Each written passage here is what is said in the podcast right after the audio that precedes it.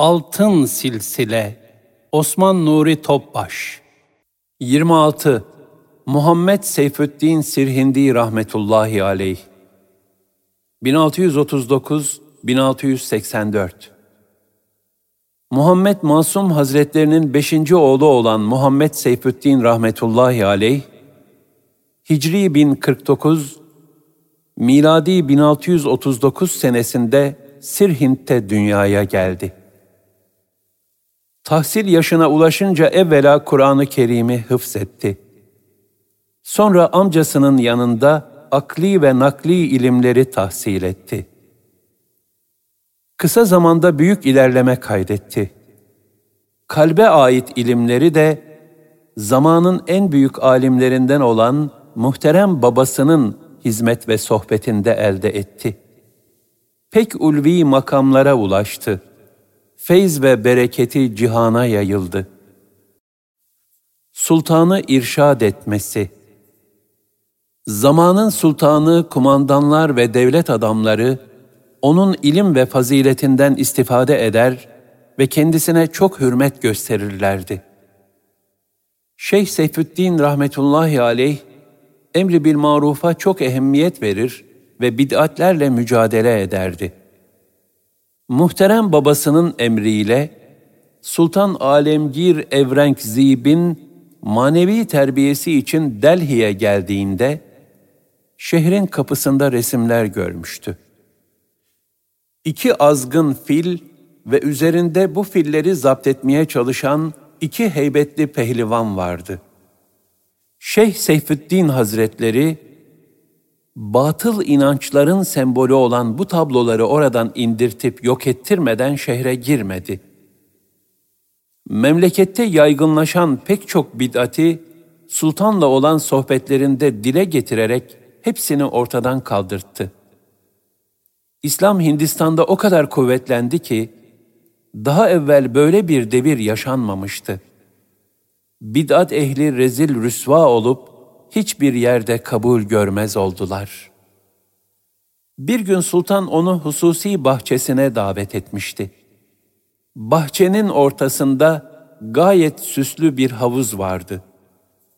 Havuzun kenarında altından balık şekilleri olup, gözleri yakut ve elmas gibi kıymetli taşlardan yapılmıştı. Şeyh oturmak için sultanın yanına gelince, evvela o suretlerin kırılıp ortadan kaldırılmasını istedi.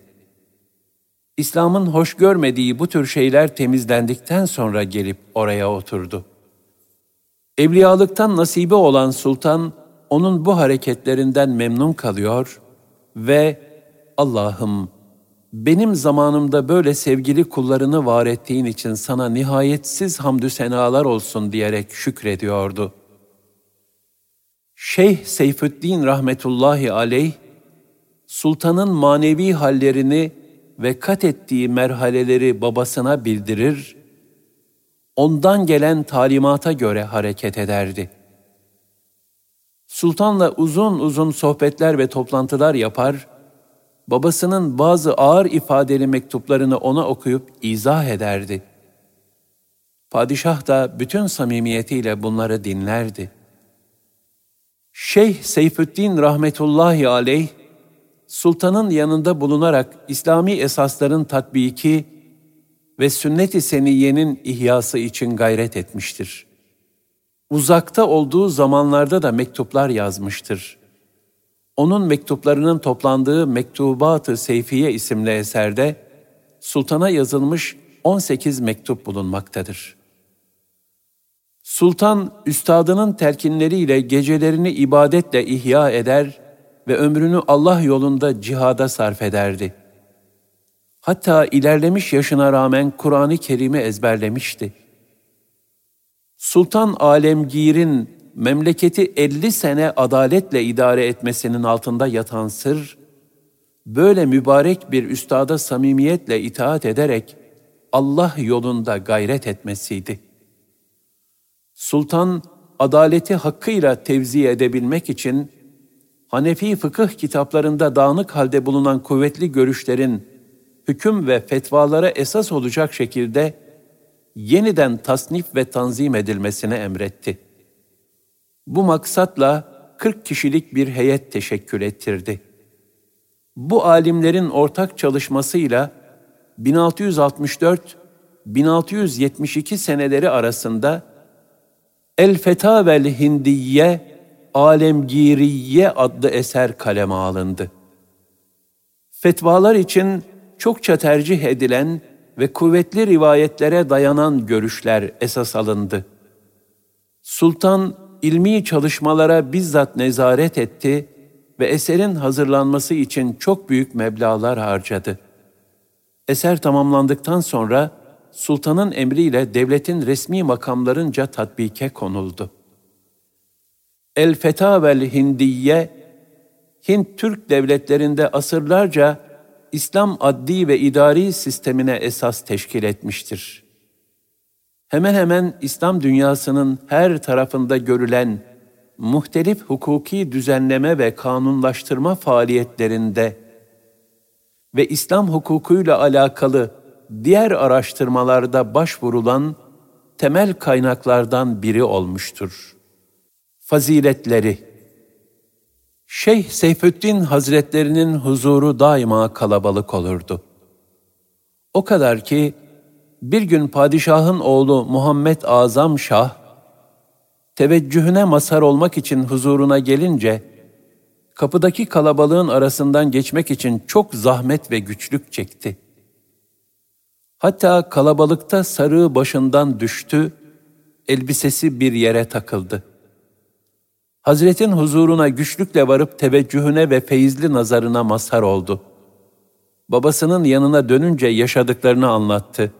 Sultan buna çok sevindi ve Elhamdülillah ki benim memleketimde sultanların ve evlatlarının bile huzuruna güçlükle çıkabileceği büyük bir veli bulunuyor dedi.